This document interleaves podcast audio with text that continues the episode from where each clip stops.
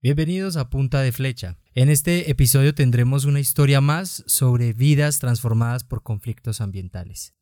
Yo soy Esteban Tavera y en este episodio hablaremos de una ciudad que esperó durante años a que le hicieran cinco preguntas.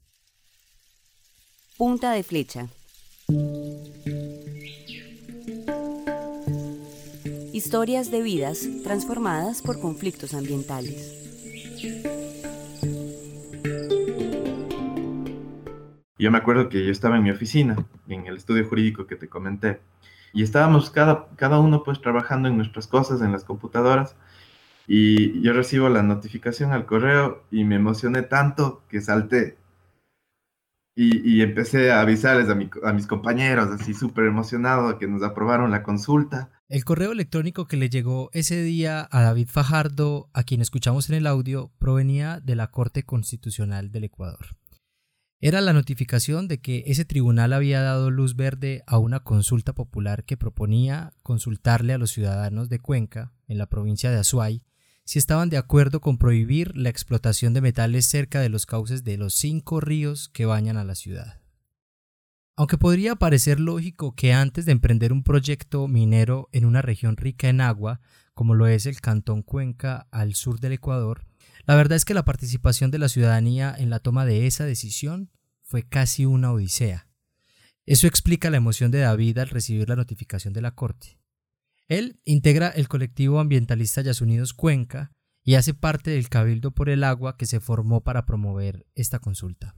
Cuenca es, conocida como la capital universitaria del Ecuador, ¿no? Ahora tratan de convertir la cuenca pues en un distrito minero y por eso es que hay un, levantamiento muy muy fuerte, ¿no? Porque además atacas temas culturales. Cuenca tiene una relación extremadamente profunda con el agua.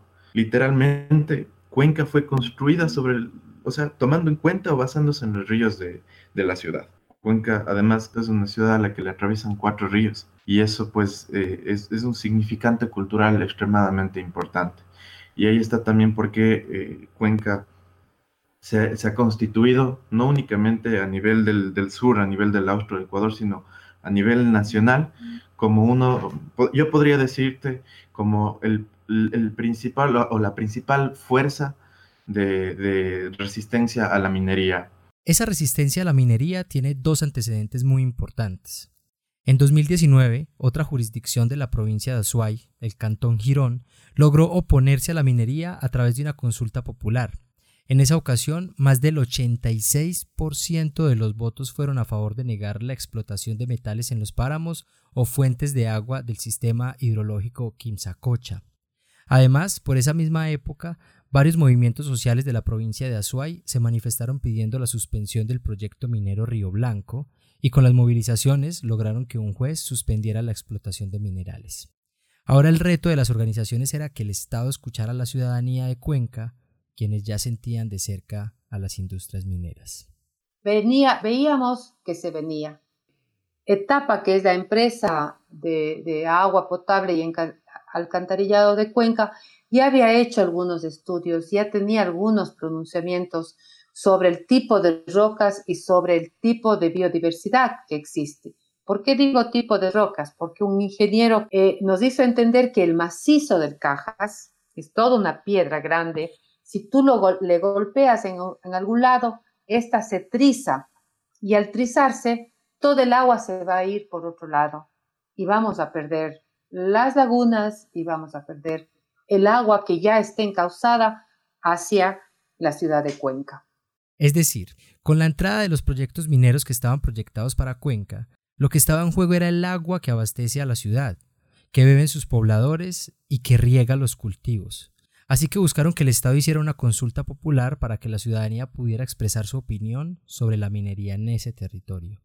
La consulta popular es un mecanismo de democracia directa que permite que las personas tomen decisiones sobre asuntos que le competen directamente administrar al Estado. En el caso de la consulta popular de Cuenca estamos hablando del tema de la minería.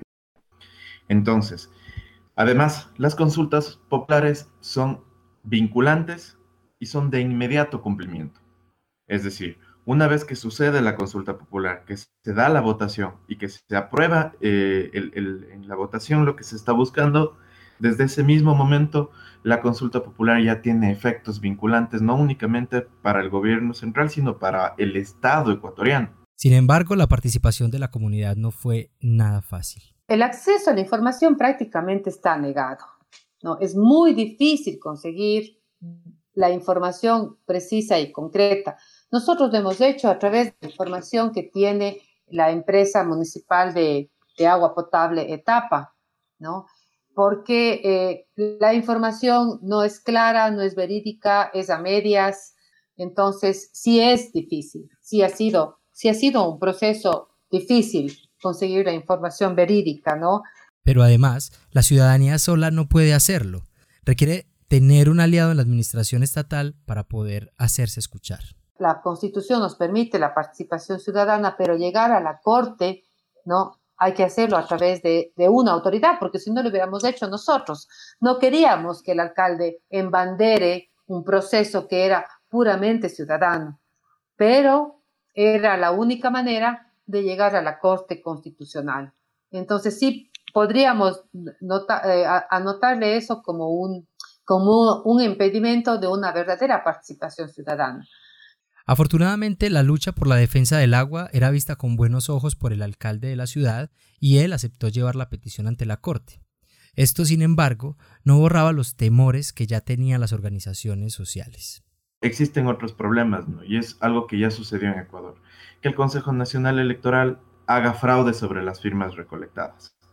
En el caso de eh, Ecuador ya sucedió algo similar cuando desde Yas Unidos presentamos una consulta popular para eh, decidir sobre la explotación del, petróleo que se ubica dentro de los límites territoriales del Parque Nacional Yasuní, que es el parque nacional más grande del Ecuador y es la zona más biodiversa del planeta. Entonces el Consejo Nacional Electoral en ese momento hizo fraude sobre las firmas eh, recolectadas y pues evidentemente no se dio paso a la consulta popular, nos boicotearon la consulta Así que si este grupo de ciudadanos quería llegar hasta la Corte y obtener luz verde, debían presentar una propuesta de consulta que fuera lo más sólida posible. Para lograrlo, los encargados de redactar las cinco preguntas que responderían los ciudadanos estudiaron con juicio las propuestas de consulta popular que ya en el pasado había presentado el reconocido político Jacu Pérez y que tres veces le fueron rechazadas por parte de la Corte. Entonces, básicamente, eh, tomamos en cuenta lo que dijo la Corte sobre la calificación que hizo los proyectos del, YACU eh, y eso pues nos permitió construir un, proyecto de consulta bastante, bastante contundente, ¿no? bastante macizo y que prácticamente a la Corte se le hizo imposible eh, rechazarlo. Y las preguntas básicamente decían lo mismo, las cinco, y era lo siguiente. ¿Está usted de acuerdo con prohibir la explotación de minería metálica a mediana y gran escala en las cinco zonas de recarga hídrica del Cantón Cuenca? Y sobre eso pues teníamos que votar sí o no. La propuesta de consulta viajó hasta la Corte y el 18 de septiembre de 2020 David recibió en su correo electrónico la respuesta afirmativa. Ahora solo quedaba convencer a la ciudadanía de que votara que sí a la prohibición de la minería de metales en los cinco ríos que abastecen a la ciudad de Cuenca. Si te cuento que el agua viene desde la cima y forma ríos que cruzan el valle por las colinas, que los guaguas beben de ella y se bautizan, y la abuela prepara el café como agua bendita. Cuenca sí,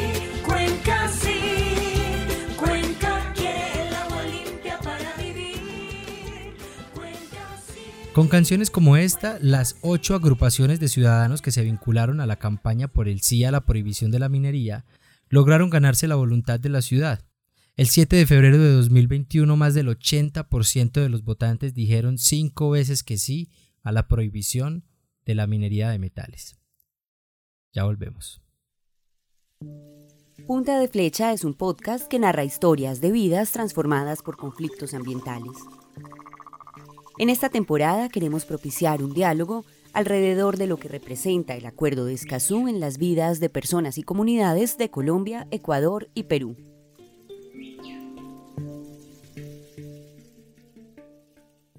La victoria del CIE en Cuenca es una muestra de lo importante que es la participación de las comunidades que habitan zonas que son o pueden ser afectadas por fuertes impactos ambientales, Por eso el Acuerdo de Escazú busca promover mayores espacios de participación en aquellos países en los que resulta aún más difícil pensar en hacer lo que lograron los ciudadanos de Cuenca.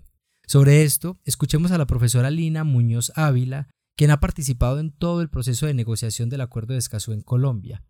Ella me explicó que muchas legislaciones en países latinoamericanos contemplan métodos de participación, como las consultas populares, pero estas solo son planteadas para el inicio de los procesos de explotación ambiental. Mientras que el acuerdo de Escazú propende por impulsar que la participación ambiental se dé no solamente antes, sino durante y después de la toma de la decisión y eso significa robustecer los estándares y los mecanismos de participación para que las personas puedan incidir cuando se están ejecutando las decisiones y luego poder acompañar los procesos de cierre de esa decisión. Pensemos, por ejemplo, en los proyectos de desarrollo, que las comunidades y todos los interesados puedan acompañar el cierre de un proyecto minero, que puedan asegurarse que todos los compromisos y las obligaciones que están asumiendo todos los actores estén cumpliendo. Esta garantía de la participación ciudadana ha sido vista en algunos países como un incentivo a los conflictos socioambientales, pues se va a volver aún más difícil iniciar un proceso de explotación de hidrocarburos o metales. Sobre esto, el profesor ecuatoriano Daniel Barragán, experto en el Acuerdo de Escazú, aclara que el acuerdo lo que busca es mitigar y minimizar esos niveles de conflictividad. ¿Y cómo lo, plantea?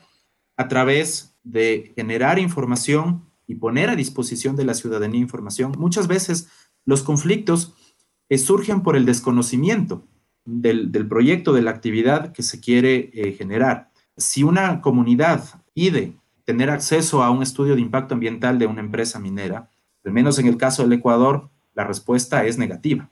Eh, si ese tipo de información se pusiera sobre la mesa, sería un avance. Si a esas personas se les permite participar en distintas instancias del proyecto, entonces eso permitiría, por un lado, que comprendan los alcances del proyecto. Eso puede ser quizá positivo en, el sentido de que haya algún tipo de, interacción, de colaboración, de empatía que puede generarse entre, el, proyecto y las comunidades. También puede ser eh, lo contrario.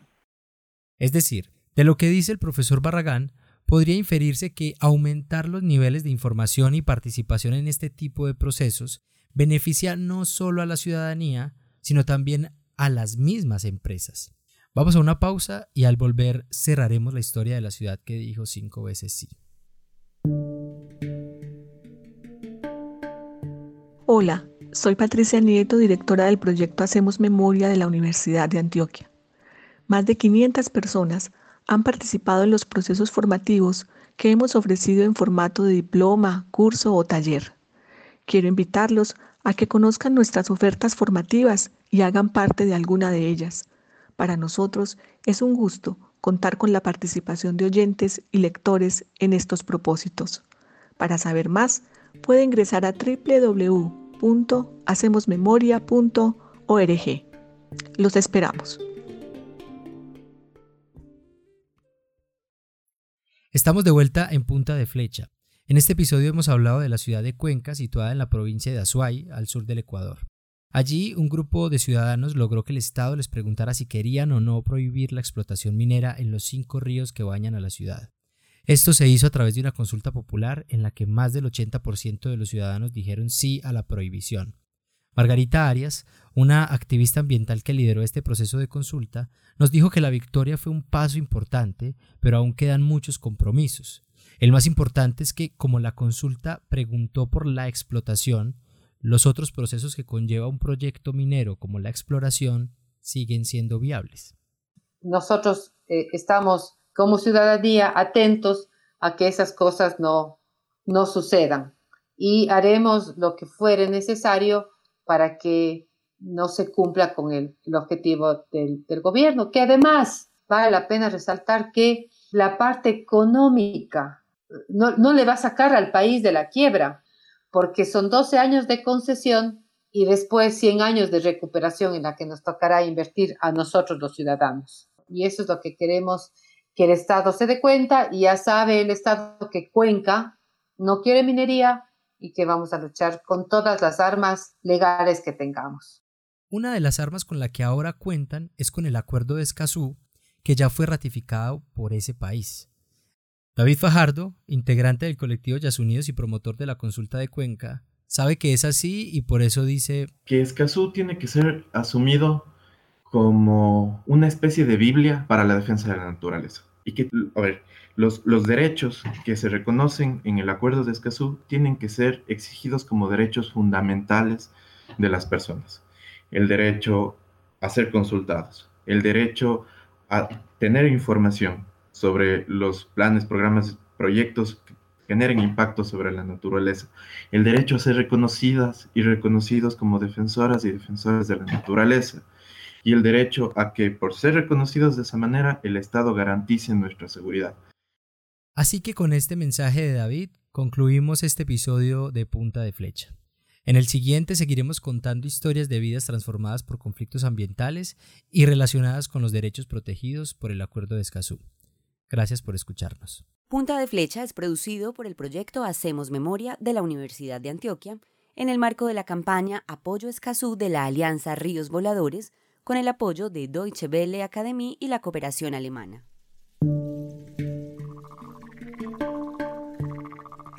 Esteban Tavera hace la investigación periodística y la narración. La realización es apoyada por Danilo Arias. La producción sonora es de Daniela Sánchez.